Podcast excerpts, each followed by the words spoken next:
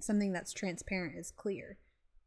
Exactly. Exactly. Yeah, you can see through it. Yeah. There's not anything there that's blocking you being able to see through Yeah. it. it's mine is hers. Right. and I want her to trust me. And if I give her doubt uh, through she doesn't know a password or she doesn't have access to my phone, then that's going to give you all the the thoughts. What about my privacy?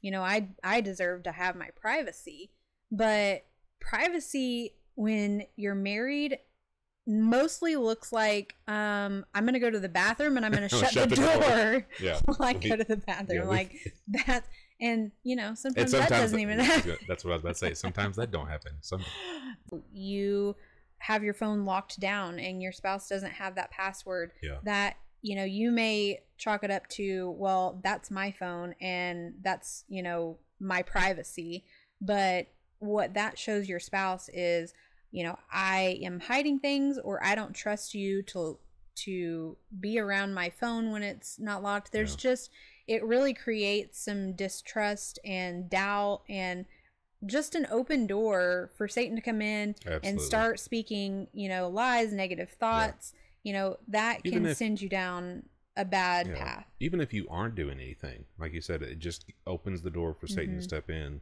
and start spinning lies in your Mhm. head.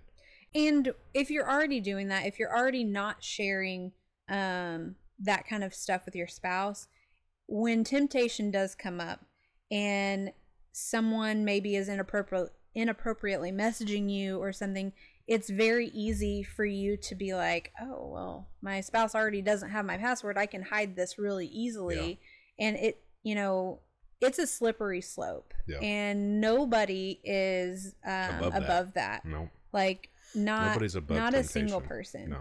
and so you have to you have to safeguard your marriage and, that's- you yeah. safeguard it by being transparent when everything is an open book to your spouse, you're not allowing the opportunity for there to be something there that shouldn't be there. mm-hmm. uh, it's not just about us as spouses being transparent with one another but also as parents being transparent with our kids Uh, this isn't a Terry Heather podcast. This is a No. this is a God podcast. yeah this isn't a podcast out there to glorify us and Absolutely like look at us look what we've done No. like this is a podcast to glorify god and what he's, What done. Yeah. So our plan is to drop a new episode every Friday evening at five o'clock.